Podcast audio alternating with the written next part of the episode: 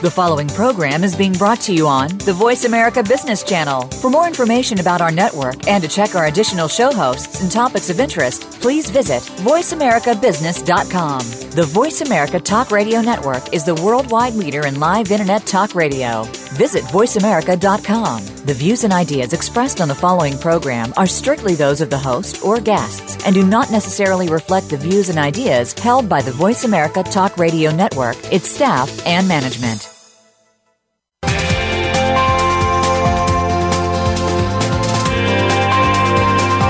Welcome to a very refreshing hour of business talk.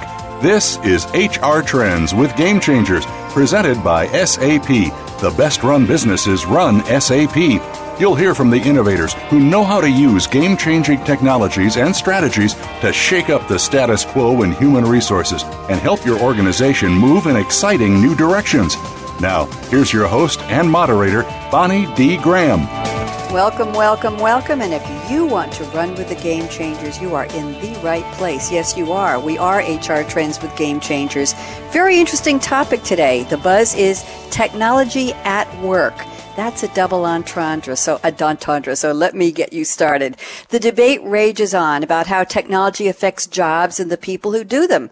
With each advancement in tech, we see highly skilled jobs being created. And on the other side of the spectrum, we see low skilled positions. But guess what happens? Sometimes the semi skill roles go poof and they're gone. So let's face it dumping people into the economy who have not the skills and the knowledge and the expertise or even the will to compete for jobs isn't good if we want our society to be stable. And we're talking about a global society here. So the question is who wins, who loses?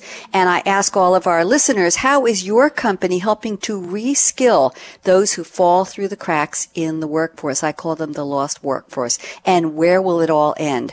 So our topic today is technology for good or not so much destroying jobs and lives. I have a great panel assembled for you and a shout out to Jennifer, who is the sponsor of this show, Jen McAdams. Thanks for joining us. And let's introduce our first panelist. It's Charlie Firestone. He's the executive director at the Aspen Institute of Communications and Society program and VP of the Aspen Institute. And he'll straighten out my title when he gets on here. And Charlie sent me a wonderful quote from Robin Chase, the founder of Zipcar.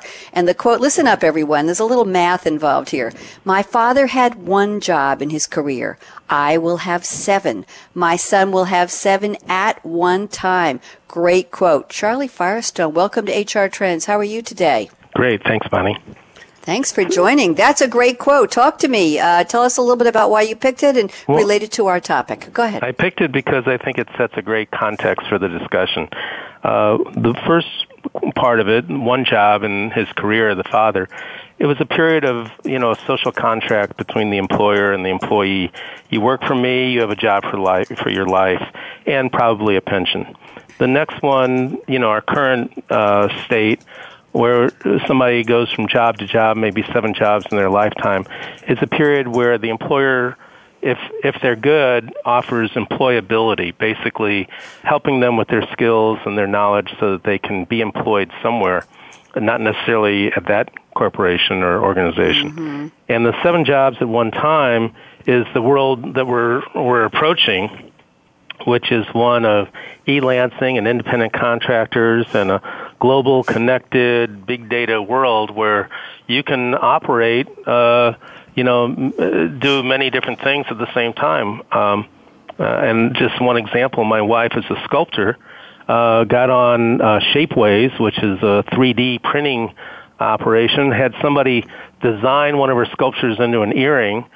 Uh, you know, when it was time for the fee, it was 25 euros because the guy was in uh, Germany. And then the 3D printing will be done. She didn't know if it was done in China or Long Island. And, wow. uh, you know, it just comes to you. So that's our world today, and, uh, and we need to be prepared for it.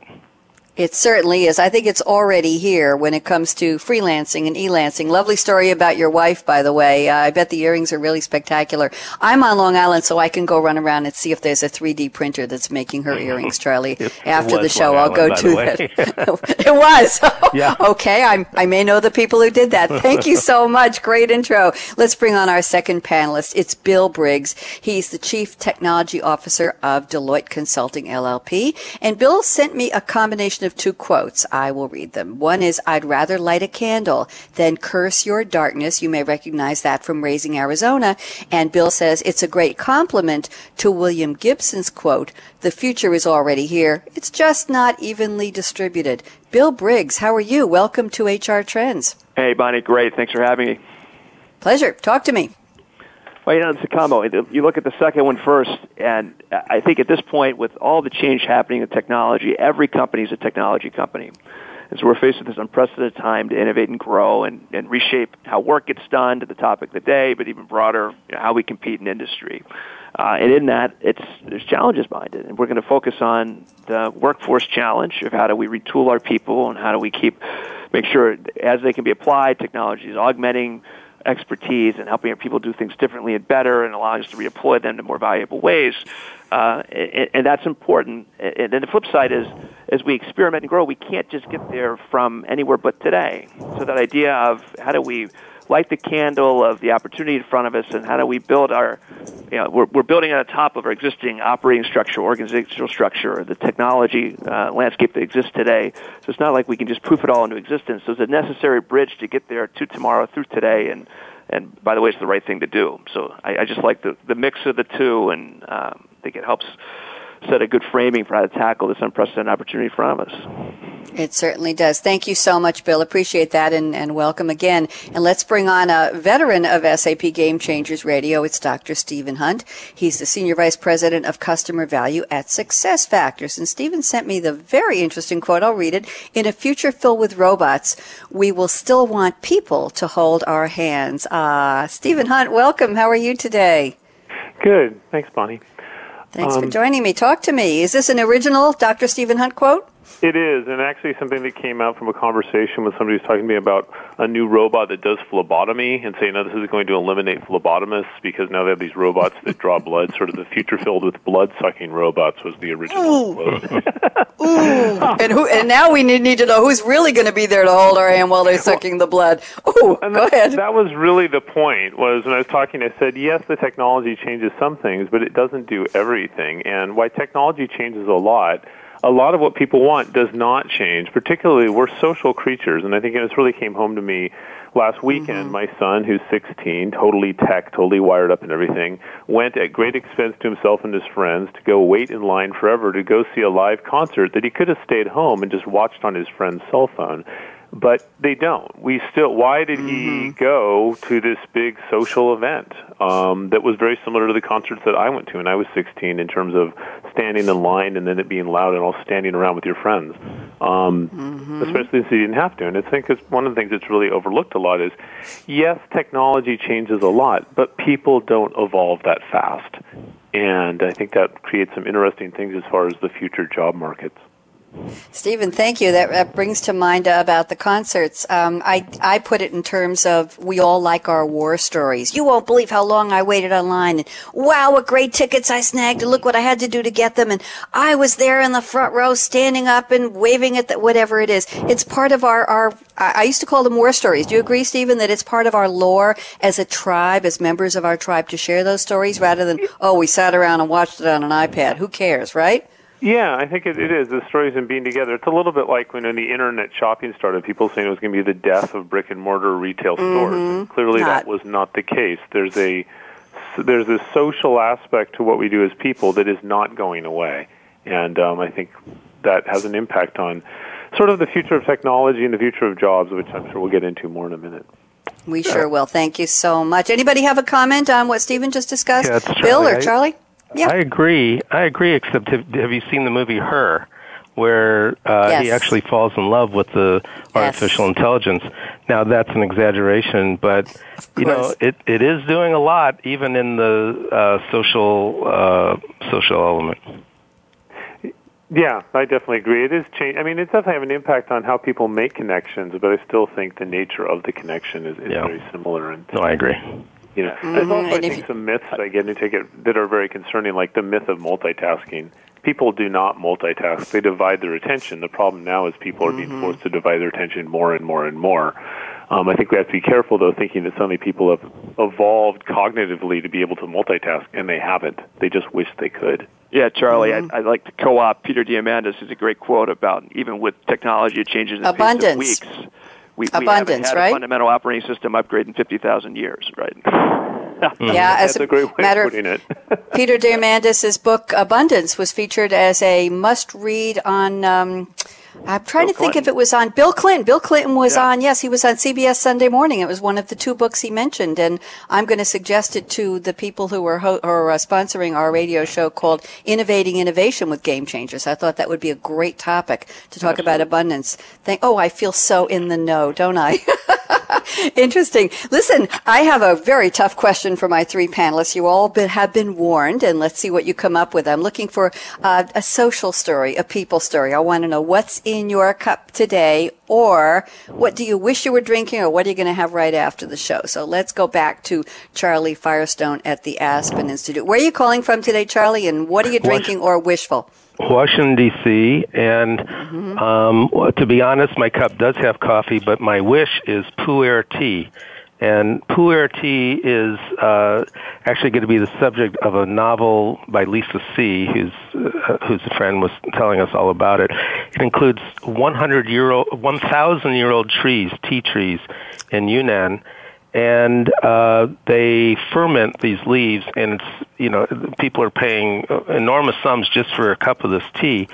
Um, you can get it, and actually, I did get get it in tea bags at World Market, and it's not the same thing. But what I want to do is be uh, drinking that, so that when I do go to China and get an opportunity to get the real thing, I'll know the difference. Oh my goodness, that's an interesting point of view. Thank you, Charlie. Thanks for sharing. Bill Briggs, what are you drinking? Well, I'm in D.C. as well, Charlie. We could have uh, saved some phone coverage here Yeah. and uh, gotten together. But so, I, if I had an action figure, Bonnie, it would either have a Starbucks cup in it or a tumbler with a Scotch or an old fashioned. Uh, so it would either make it would make for some interesting radio if I mixed up the two. But uh, I'm on the daily routine on that end of it. So it's a triple shot cappuccino um, in my cup right now. But I come Thank from you. Kentucky, born and Yeah. raised, so I'm, I'm a bigger Scotch guy than a bourbon guy. But I come by it naturally. I like to say. You want to recommend a good brand? What's your favorite brand? Uh, uh, uh, bourbon Scotch. or Scotch. E- Either one, we'll take them both. So the decanters at home right now, Balvenie, they've got some great. They've been doing some interesting things. The 14-year Caribbean cask is fantastic, and for an old-fashioned, the uh, Four Roses single barrel is a great everyday old-fashioned bourbon.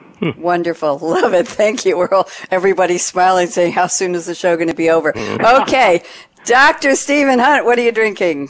Uh, I am having Stumptown Coffee. I live in Portland, Oregon, um, which is a beverage obsessed place. If you've ever been to Portland, I was thinking Yes, there's I probably have. some place here that serves that tea you're talking about, Charlie. Um, Pu'er, pu'er. yeah, pu'er. But uh, yeah, so just coffee now, but um, probably have an IPA later on. IPA? Explain. International Pa- uh, India Pale Ale. That's a big. Oregon Oh, nice. fresh nice. hop season. All the hops are being harvested right now, and I think some. I've, over, I think over 50 percent of the hops in the United States are grown in Oregon. And this time of year, they get all these fresh hops. And if you've never had a fresh hopped beer where they take the hops right off of the vine, throw them in the beer, it um, makes for an incredibly floral beer. But you've got to be able to handle the bitterness. I bet. That's interesting. I think I was a little too young or not interested in beer. I lived in Eugene for about 10 years, Stephen. I think we talked about that and, and visited Portland from time to time. My favorite memory of Portland, of course, is Rose's Bakery and the Japanese gardens, the I was going botanical have another kind of weed that grows in Eugene too that you may have heard of. I was too young for that too, or so she says. Okay, kids, let's get back to business here. You're listening to HR Trends. you derailed me, Stephen. That's hard to do. HR Trends with Game Changers. Our topic today is technology for good or not. And the question is, is it destroying jobs and lives? And we're going to find out the good, the bad, and I don't know if there's an ugly in there, but I'm speaking with Charlie Firestone at the Aspen Institute, Bill Briggs at Deloitte Consulting, and Dr. Stephen Hunt, Steve to me, at Success Factors. And we're delighted to have Jen McAdams listening, and she is tweeting. Jen, tell us what you're drinking. We'll repeat it. We'll talk about it when we come back. We're going to take a break about 90 seconds. Don't even think of touching that mouse, that app, that dial. When we come back, we start a 30 minute roundtable nonstop. We're going to kick it off with some words of wisdom on our topic from Charlie Firestone. I'm Bonnie D. Graham. Michael out.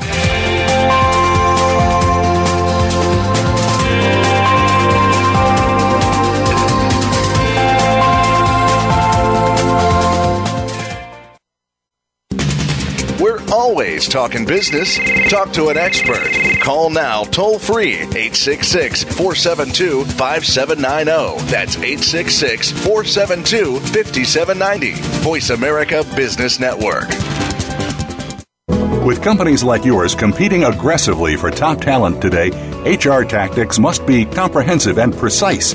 Today's reality your organization is faced with the demands of a multi generational and globalized workforce, diversity and inclusion policies, work life integration challenges, and more. The bottom line you need to attract and retain the best fit talent to support your strategies and goals, optimize your employee engagement, and become an industry leading employer of choice. HR Trends with Game Changers is presented by SAP. Visit www.sap.com.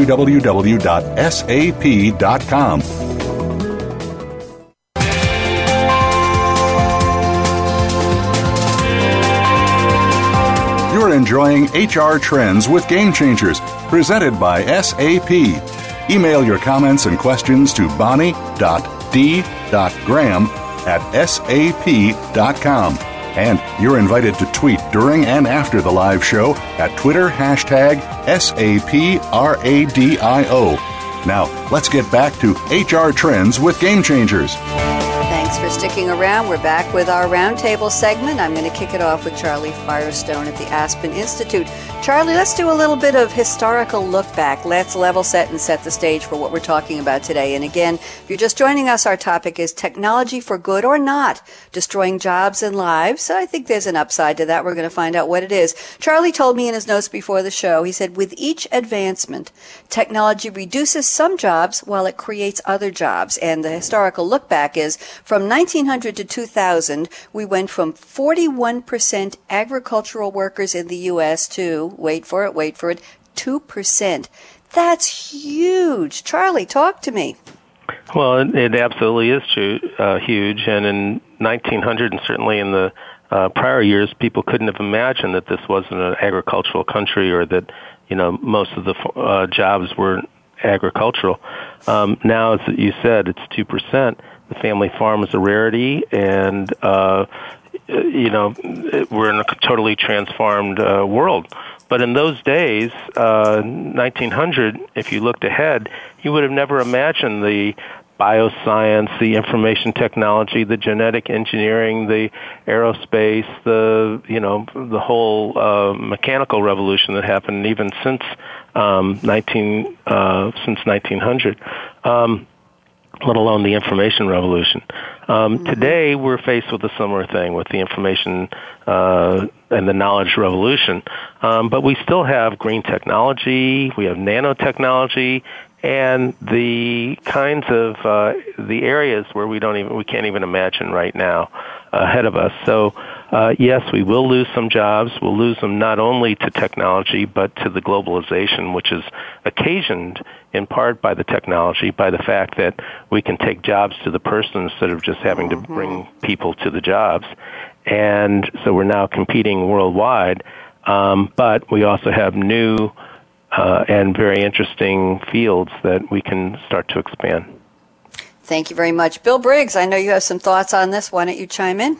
Yeah, no, I, I think it's great. And, and even in that definition, when people say technology is taking jobs, shorthand today is still anchored in information technology, which has been the last, you know, let's, let's call it five decades of true uh, exponential growth has been information technology. So people immediately go to how does artificial intelligence and improve process automation, and those things change. But what Charlie is intimating is you know, this blend of technology into science and medical science and material science and manufacturing science. Uh, those those are evolving at a pace, and the impact will be as great, if not greater, in the decade plus to come. And so it's, it's interesting. We have to get out of tech just being IT into this broader definition of tech and science um, right. that will truly have profound effect across industry and, and geography. I think. Thank you. Dr. Stephen Hunt, want to chime in? What are your thoughts? Yeah. Yeah, well, I think when I talk about technology and eliminating jobs, actually, when I've seen more detailed analysis, technology actually tends to create jobs because it fuels economic growth. But what it eliminates are semi-skilled jobs. So it differentiates mm-hmm. the labor market into two very distinct groups, which are highly skilled jobs, sort of those people running the technology, and then very low skilled sort of service type occupations. you know, a great example of this is supermarkets. It used to be running a cash register was a semi skilled job. You had to know where things were in the grocery store. You had to mm-hmm. do some mm-hmm. mathematics. Now they, in a lot of the places, they have self checkouts, and so you have mm-hmm. one person who's got a much more complex job because they have to sort of monitor all this technology, and then you have baggers but you don't have sort of that cash register person that's eliminated that semi-skilled position. And what this does actually is it makes it very hard to move from an unskilled job to a skilled profession through work because those semi-skilled jobs are where people would learn on the job. And since this technology has eliminated, eliminated those, we're seeing this very distinct separation of our labor markets into skilled and unskilled. Thank you, Stephen. I'm, I'm thinking of the checkout at the Waldbaums near me where they have four separate checkout machines, self-service, and there's always got to be a person working at Waldbaums to monitor which of us forgets where to find the barcode or we don't know how to scan an item or the item's inside out or we didn't bag it properly.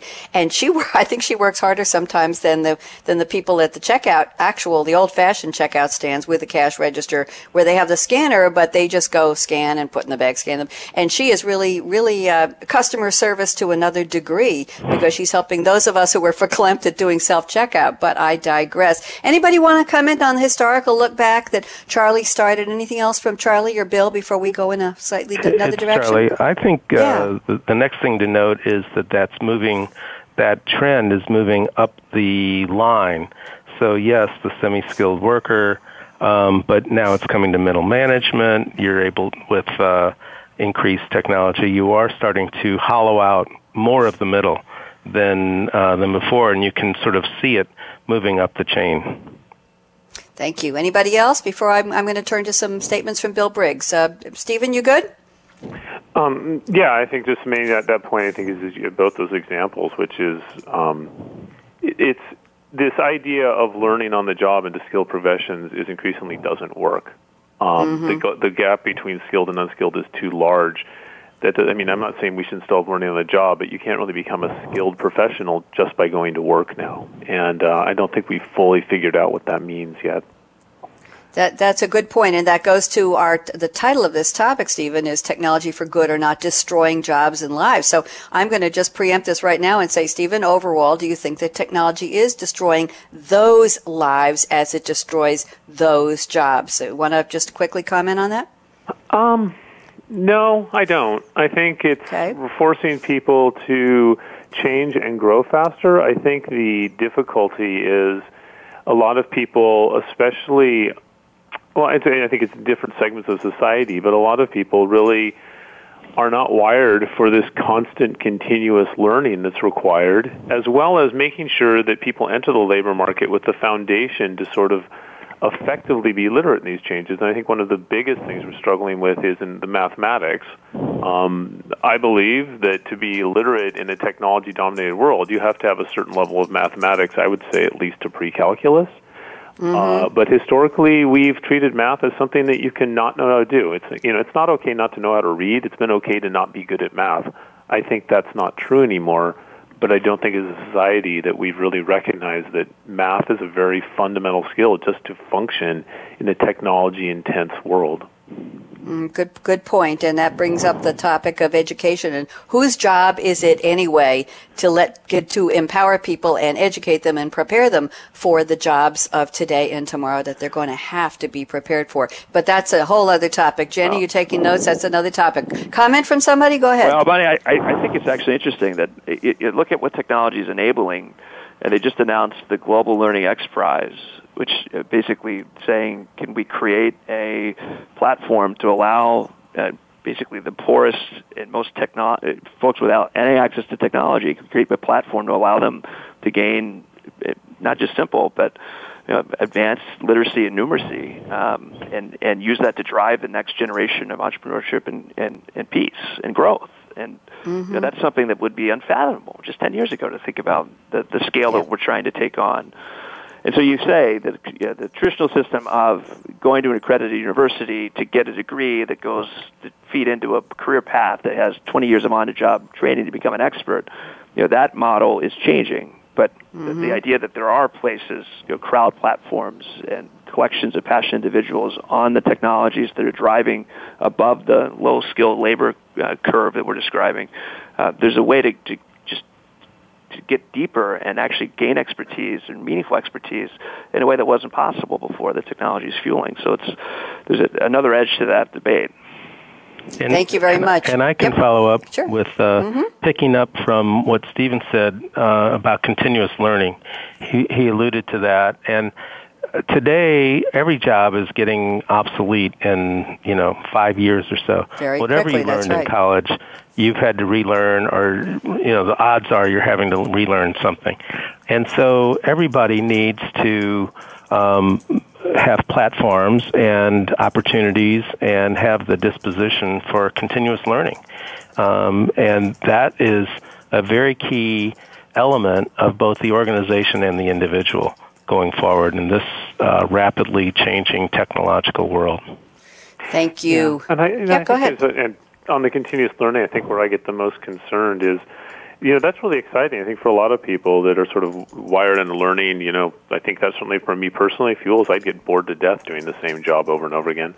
Um, but I think having people approach that, and the other thing I do get concerned goes back to some of these fundamental skills. And I'll go back again to math when I talk about math education. It's not that people are going to be doing math, but there are conceptual things you learn in learning math, just like you do in learning to read. For example, the concept of the variable you know, basic algebra, that concept of a variable actually is a way of thinking that if you don't have that way of thinking, it's very difficult to pick up and learn other things because it is a significant cognitive advancement in learning.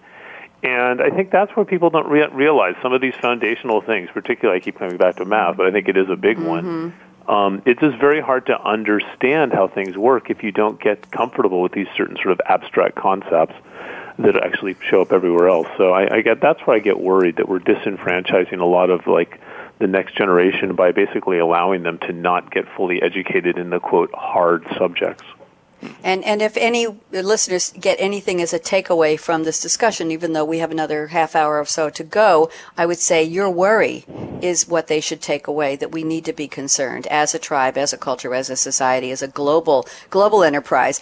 Bill, let me talk to you about some comments you made in your notes to me. I think this would be a good place to segue. You said every company is a technology company. That sounds like a big mantra, something we should probably scroll on the side of a building or or crochet on a pillow. But let me add to what you, you told me. You said unprecedented innovation and growth in core technologies is fundamentally reshaping how work gets done, how you engage with your customers, how you compete in industries. And one more comment you said you cannot separate business or innovation strategy from technology strategy. So let's talk about why do you say every company is a tech company? And then we'll have Charlie and Steve chime in. Go ahead, Bill. Well, it's the it's it's the pace, the impact of the change, and if you look at the core business processes that we spent decades to try to automate, there's improvements on every one of those. There's the introduction of digital and advanced analytics and other information technology disciplines are allowing us to do fundamentally different things than we could before. You know, not just answer different questions or do work differently, but we're embedding you know, intelligence and sensors into the balance sheet of life around mm-hmm. us. Everything around us potentially is is gaining, if not awareness, then maybe intellect. Um, and so it, it does change the game. The, the the challenge is how do you take advantage of that? And so, and when I focus a lot with the IT executive or the CIO in their shop, and part of that is to build off of we need core technology, and math and science capabilities, but we also need artistry. We need design and design needs to be a discipline. So it's not just STEM, but it's STEAM. Add an A for, for creative arts or fine arts inside of it. And what we found is we have to bring to these problems not just engineers and not just data scientists and not just business process experts, but you need behavioral psychologists and cultural anthropologists. And uh, one retailer recently, the head of innovation, spoke about how they've added science fiction writers to their staff because you're trying to help articulate a vision of the future that is mm-hmm. unprecedented. If we just take today and do incremental advances from today, we'll never realize the full potential. And so that's, you know, it's innovation. A big part of it's going to be importing and exporting ideas, and how do we do that better? But it's also how do we you know, create the sparks of you know, what tomorrow could look like, and and in that, it probably changes what are people, the skills that we need, and what they're doing day to day. But it doesn't mean that the people aren't important. So with mm-hmm. all the mm-hmm. technology advances, you know, there's a lot of silicon and iron as we put compute resources and data resources against it. Uh, but the carbon element, if we have the chemistry of the worker of tomorrow, we still need the carbon, which is us, right? We still need people to mm-hmm. help fuel creativity and help find new questions to ask, new patterns that we couldn't see before. Well put. We need the people people footprint. I'm going to ask you a question before we get Charlie and, and Stephen to chime in. Question is leadership. What kind of leadership does it take to recognize this, to acknowledge it, to empower it, to say, damn it, we've waited too long. We can't go become irresponsible. We have to be part of empowering people and yeah, changing. It's, it's where does it come from? Yeah, yeah. it's bold leadership. And, it, and if you if you just put it in the IT arena, we've basically conditioned our technology leaders to be risk adverse. To you know, everything we're asking for is efficiency and efficacy on shrinking budgets, where there's no tolerance for failure, there's no tolerance for, and and suddenly in this world we're talking about things we can't possibly anticipate that requires having uh, some natural risk inside of it. Uh, so how do we? You know, I love Stephen Gillett. Used to be the CIO at Starbucks. He's now the CEO at Symantec. His mantra of how do we think big? How do we start small? How do we fail fast if we have to fail? And how do we scale soon? And in the middle of that, there's a how do we learn and, and learn always, right? So it's if we're failing fast or winning quickly, what are we what are we gaining from that? And how does that become part of what we reward uh, as leadership across the across the organization? Very well put, Stephen. Do you want to chime in, or or Charlie? Yeah. Anybody? Well, I thought you know what Bill's saying. I think is really keen in on that. That it's not just the technology skills, but there's the people skills. I think in particular, what's happening is a greater value for people that are very, very good at building relationships, coordinating teams in such a fast-moving, interconnected world. People that can create that trust and coordination because you're mm-hmm. working with so many different people, I think are becoming more and more valuable, especially when you start looking at like cross-cultural virtual teams. And you know, I think uh, historically this has been something that people have just picked up organically. I don't really know if that's something that can be trained without just throwing people in and having them do it, but I certainly know that some of the most successful leaders and successful people in companies are not necessarily technical experts per se. They are the people that are really good at getting technical experts to work together. Mm, very, very good point. And we just did a show last week called, the topic was collaboration, not just a fancy word for working together. Hmm. Very interesting topic. It's it's a lot bigger than just that word. Uh, Stephen, thoughts? No, that, that was Stephen. So. Oh, that was Stephen. Hi. Yeah, okay, Stephen. Charlie. want me. yeah, you want you, Charlie? Stephen rebuttal. all, all of this testosterone around me, I can't tell one voice from the other. I'm so sorry. Just tell me who it is before you talk. It's Charlie, please. And I want Charlie. you know, I think we're all in accord on this. Uh, both in the importance of leadership and the importance of the importance of what I would call scalable learning. Or actually, it's not me; it's uh, colleagues of Bill's at the uh, Deloitte Center for the Edge, um, and they talk about moving from scalable efficiency to scalable learning. But the point is that this learning process is important at every stage, at every level of employment, but particularly also in leadership. And mm-hmm. I define leadership as articulating a vision and empowering others to help reach it. And I think uh, when you look at um, the the concept of leadership and not just leaders, but the fact that there's leadership in a lot of different places and a lot of different ways within an organization, that um, is an opportunity for for a lot of people to exert leadership in this process. Wow, I, I, have to go back to what you just said articulating a vision and empowering others to, what was the rest of your quote? I love that. It. Help reach it. Thank you. I think we've got another great quote here. Okay. Who wants to chime in on that? I know we've got a lot going on here. Uh, it's it's I, too good to, to stop. Go ahead. No, no, yeah, I, think, I, this is a fact. I think, building on, on both of what Charlie and Bill Please. were saying. I think one of the things I saw recently is that currently the average tenure in jobs is like five years, and it's probably going to, I probably, it's probably even shorter in some of these high tech fields. And when you think about how do you build an organization to say, look, really significant advancements – they take longer than five years to build, scale, get out. So when you've got constant turnover of staff and changing of staff, I think increasingly the people that are able to keep that clear vision, keep people coordinated, even though there's constantly different people coming in and out of the room, so to speak. That's really kind of an emerging form of leadership that is much different from, you know, I have this stable organization. It's more just like leadership through sheer force of will and relationship building. Um, and I definitely am seeing that. I mean, in the in the own work that I'm doing, I work in a very global technology-enabled environment, and mm-hmm. you see this new form of leadership starting to emerge, which I think is very exciting because it's a highly skilled job, but it's not mm-hmm. a technical skill; it's a relationship skill. Interesting. So, who are these leaders? Who? Yeah, I just want to ask uh, the, the, panel in general: Who are these bold leaders who have to take up the mantle, old-fashioned phrase, uh, to to say we've we've got to move in a different direction. We have to have that vision. We have to have the empowerment. We have to reskill people. We have to understand where the world is going quickly. Who's going to do that? Who are these people? Any thoughts? Well, again, I I feel that there's uh, that we need to look at leadership beyond leaders and mm-hmm. uh, I, I had this fight with uh, actually the president, former president of the Aspen Institute, who who defined our mission as empowering leaders to improve the human condition. And I felt that we're empowering leadership, and the difference being not picking out who the leader is and then expecting them to be, you know, Mister or Ms. Um, you know, magic. That you, this has to be distributed, and it's more and more is distributed. So I think we're seeing leadership rise uh, to the occasion, or you know, if it doesn't, the, the, the organization fails. But I think you can find it in a lot of places. Uh, so Stephen Gillett was mentioned earlier. As the uh, he was. Uh, you know, he's at Starbucks as a technology guy. Now he's the chief operating officer at Symantec. Um, you know, people, you know, will rise to the to the uh, to the occasion.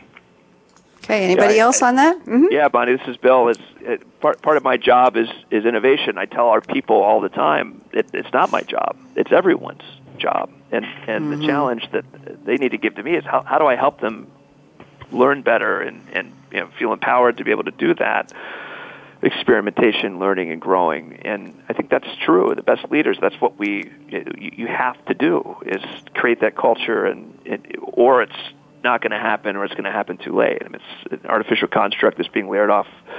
Um, we can always hope, right? I'm going to turn to something in Steve, Dr. Stephen Hunt's talking points. Uh, Steve, you sent me before the show, and I alluded to this in my introduction. I'd like to talk about the concept of reskilling. I think it's important for us to talk about because we want this to be an optimistic conversation. You said a major challenge in how to reskill people whose jobs are eliminated quickly due to rapid advances in technology. And you gave the example if we ever shift to computer driven trucks, and I'll insert OMG, it will probably happen fairly quickly. What will we do with hundreds of thousands of people whose careers were quote unquote truck drivers? How do we, how do we uh, transition them? Or do we just let them go out into the field and do nothing? Stephen, where's the hope here? Well, I think one of the things is trying to look at the skills of people and say, are they transferable to other areas? I mean, I remember recognizing this once I used to work for Starbucks, and in recruiting, you'll see this sometimes where they discovered that retiring school teachers often made good store managers because the person kind of joked that it involved getting uh, people in their late teens and early 20s to show up on time, do what they're told, and smile. Um, it's a lot like running a high school class. Despite the pain, keep smiling. but I mean, I mean, I'm trivializing that. But I think the point is that they yes. said we, we had a skill set and hadn't really thought of the way the skill set from one context translated to another. I do think that's a big issue, kind of looking at some of these jobs. Like that truck driver example, people are talking about they may automate truck driving. Um, that's, mm-hmm. There's a lot of reasons to suggest it makes it makes sense uh, you, you probably, when that happens, what are we going to do with all these people? And I think that's what we really have to think about.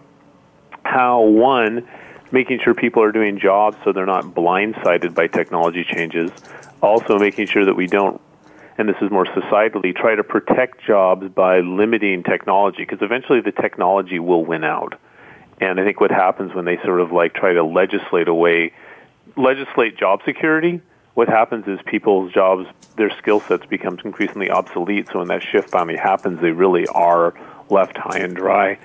Um, but the larger is, I, I think we haven't really thought as a society. Uh, when people probably later in their career stages suddenly there's a massive switch what do we do with these people what is our commitment mm-hmm. because i'll tell you what's not a good formula is large numbers of unemployed people with Yep. financial commitments wandering around that's not good for anyone's society so trying to figure out how do we avoid that because i do think that's a real risk in certain segments Stephen, do you see this as more of an issue right now or, or projecting ahead in the U.S. versus European countries or, or in Asia? Are we seeing this this issue with outsource, out, out phasing out people out of their jobs and what do you do with them? Where is this the most uh, important right now? Oh, I think you see it actually more. I think Europe's even worse with sort of job protectionism. Uh, and Okay. uh, Peter Howes, who's a workforce analytics person that works for SAP, had a really interesting observation. He said these laws that are in place ostensibly to protect workers actually are, are hurting the entire workforce because, one, you allow mm. people to cling to jobs that increasingly don't make sense, but because Yeah. you can't fire them and you can't eliminate the positions, companies sort of have to like tolerate basically jobs that no longer make sense, and there's no pressure to get people to evolve over time. So you end up sort of having more catastrophic times when the economic model for these jobs just sort of collapses. The other thing too is that companies, when they're held by these sort of protectionism that they've got to hold employees that they can't really move or migrate into different jobs, they become afraid to hire younger workers because they go, if we hire them, we're going to have them forever. And so you end up, and you see this is a big issue in uh, certainly in Japan and in France and in Germany, where there's vast amounts of unemployed people in their 20s, and nobody quite knows. They say this: you do a lot of development in your 20s, and if you're unemployed for five or six years, like from 22 to 28, that probably does lasting psychological damage to some people. I would say all people, and um, and that happens a lot of times because these companies are afraid to hire people because there's these laws that once you hire them, you can't get rid of them, so to speak. You the own them change. forever. It's like family. Yeah, so I think we Once they move into the basement, yep. Yeah, it's really about saying how do we create a fluid, constantly changing Mm-hmm. labor market where a lot of our laws are set up to sort of say, well, you're in this job and you're protected forever, and that just doesn't make sense because jobs change all the time. Yep, and we're, we're talking about worker rights, and we're talking about the health of the economy, and we're talking about the health of companies, and uh, there, there's a lot of conflicting interests here. Charlie, Charlie Firestone, Well, thoughts on I- this? I thought it was funny that uh, you thought that reskilling was going to be an optimistic part of the, the discussion. I did, I did. because I'm I, I can't be optimistic about that exactly. I think we do need, you know, I think Stephen's points were were well taken and uh, in, in every one of them, but. We're, there's going to be a lot of people who are going to be left behind, and our societies Yeah. Uh, are going to need to have safety nets. And you know, he's absolutely right about the unem- large numbers of unemployed, and that's what happened in the Middle East um, with the Arab Spring. There was a lot of there were a lot of unemployed people who were uh, you know seeing what was going on in other places, and that was one of the sparks. Um, and that's you know that, that's a volatile area, but that's not something you want to uh, you want to foster. So um, yes, we're going to have to have programs for reskilling. Uh, it's going to be difficult, but if you take the tr- truck driver, there still will be trucks going. They're going to have to be loaded, unloaded, which is part of what the Yep. driver does. Somebody's going to have to be there to do that. There's going to be people who are going to be dealing with highways, uh, who you know who understand the nuts and bolts of transportation.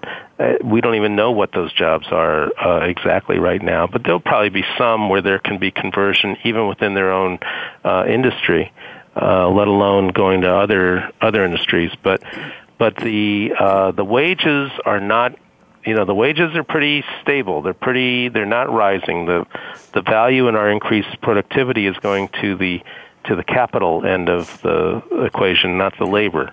And uh, there are real problems uh, that we're fa- we're going to need to face, including the increased inequality.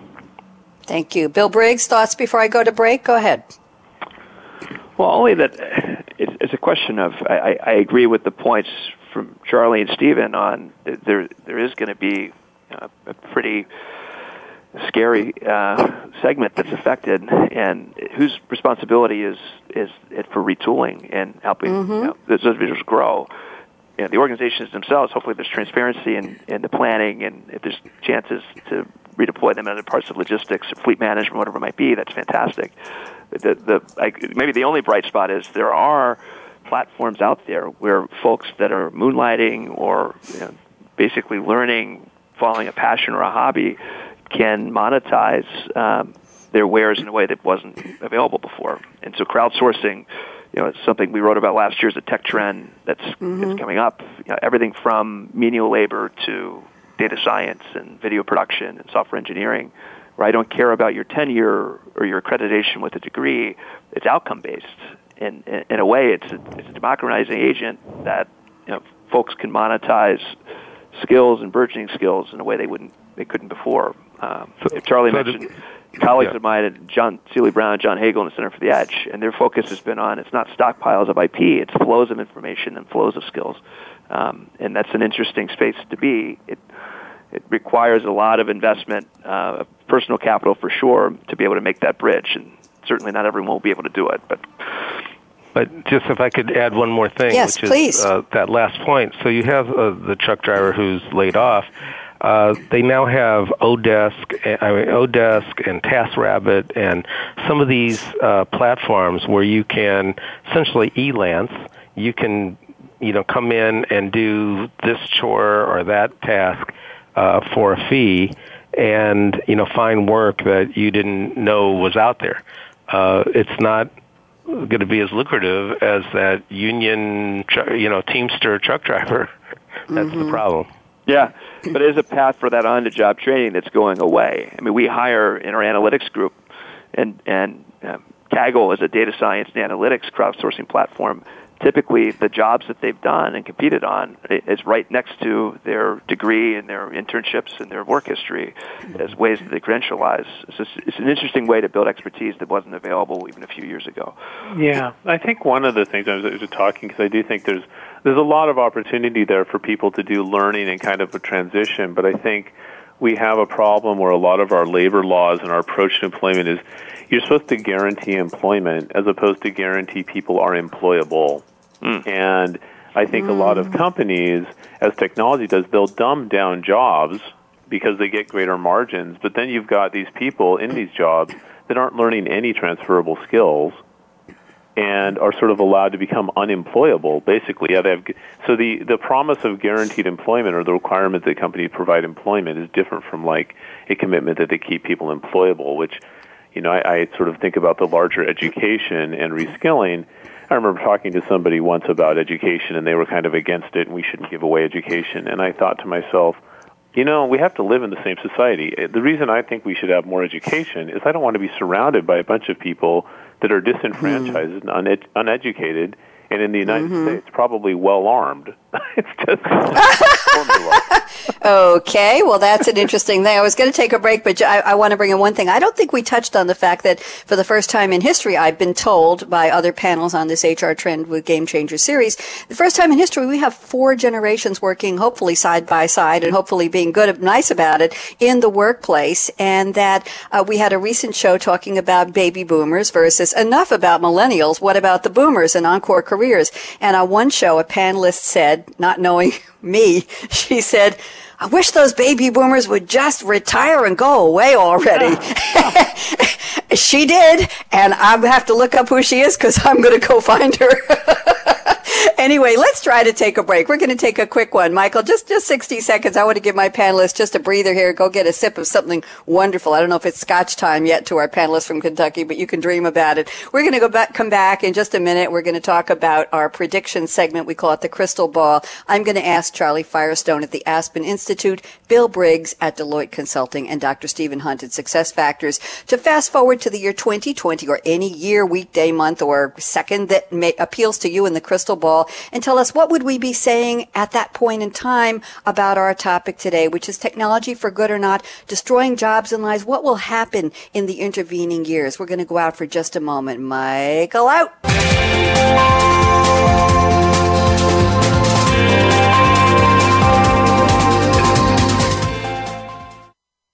With companies like yours competing aggressively for top talent today, HR tactics must be comprehensive and precise. Today's reality your organization is faced with the demands of a multi generational and globalized workforce, diversity and inclusion policies, work life integration challenges, and more. The bottom line you need to attract and retain the best fit talent to support your strategies and goals, optimize your employee engagement, and become an industry leading employer of choice. HR Trends with Game Changers is presented by SAP. Visit www.sap.com.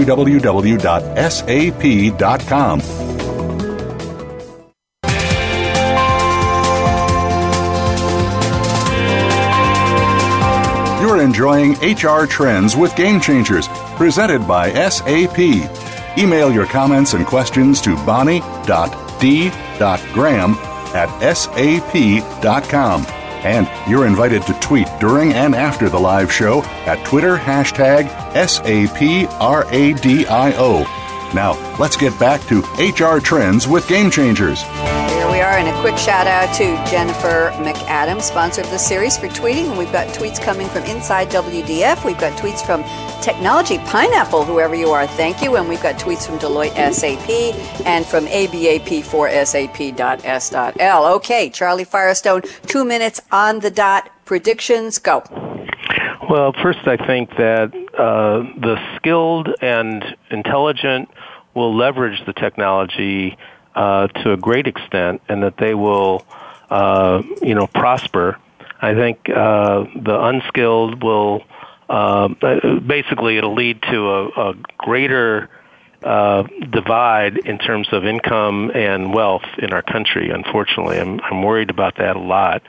Uh, and then, secondly, I think you just have to look at this as a global uh, a global issue. And while U.S. employment may go down, uh, particularly in the middle, we, we, talked about hollowing out the middle. The, uh, mm-hmm. uh, there will be a lot of new employment in a lot of places around the world uh, including some very, very poor places where people will be elevated from extreme poverty through organizations such as Samasource, which is using the technology to uh, bring tech jobs to people in Uganda and Nigeria. Thank you very much. Bill Briggs, talk to me. Predictions. How far out do you want to go? Well, I, I always say I'll predict anything but the future, but uh, let's let's take oh. the 2019, your original posit there. 2020. 2020. 2020. Okay, 2020.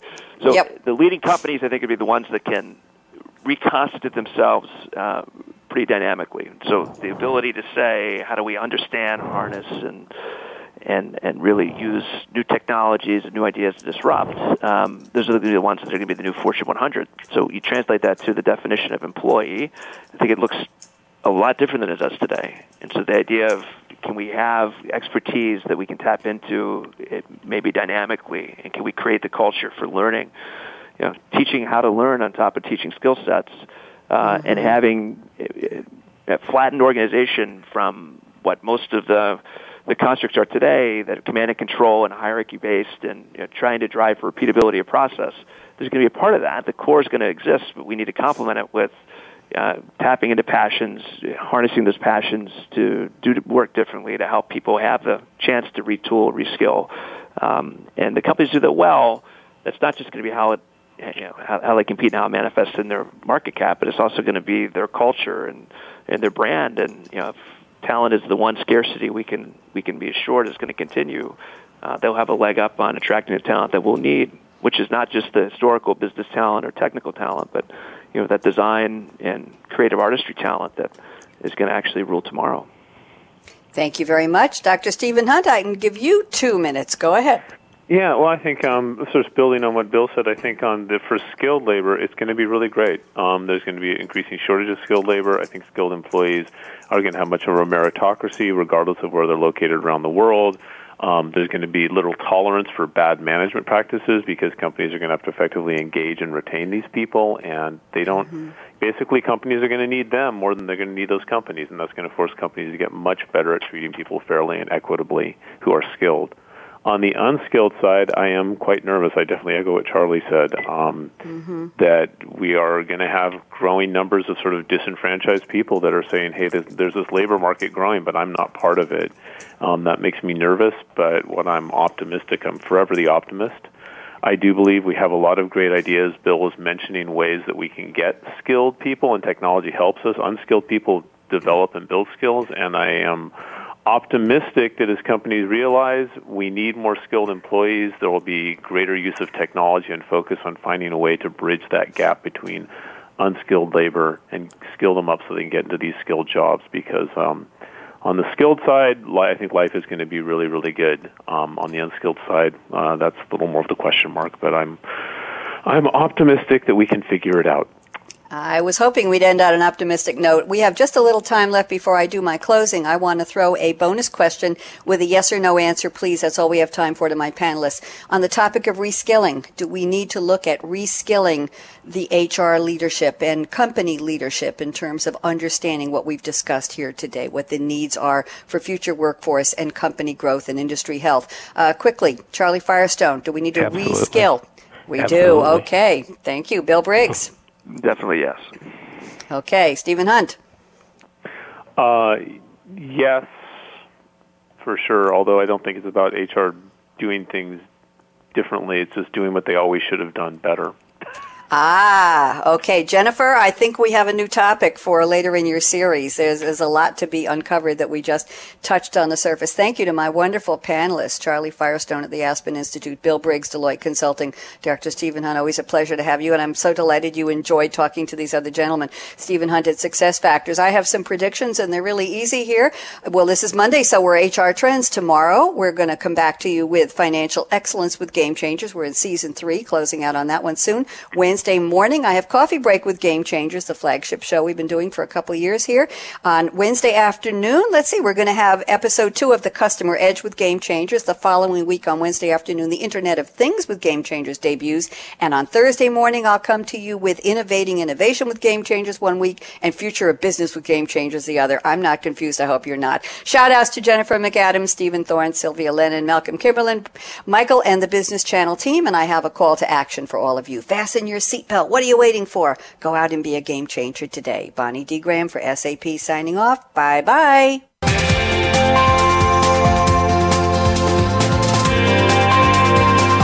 Thanks again for tuning in to HR Trends with Game Changers, presented by SAP. The best run businesses run SAP. To keep the conversation going, tweet your questions and comments to Twitter, hashtag SAPRADIO.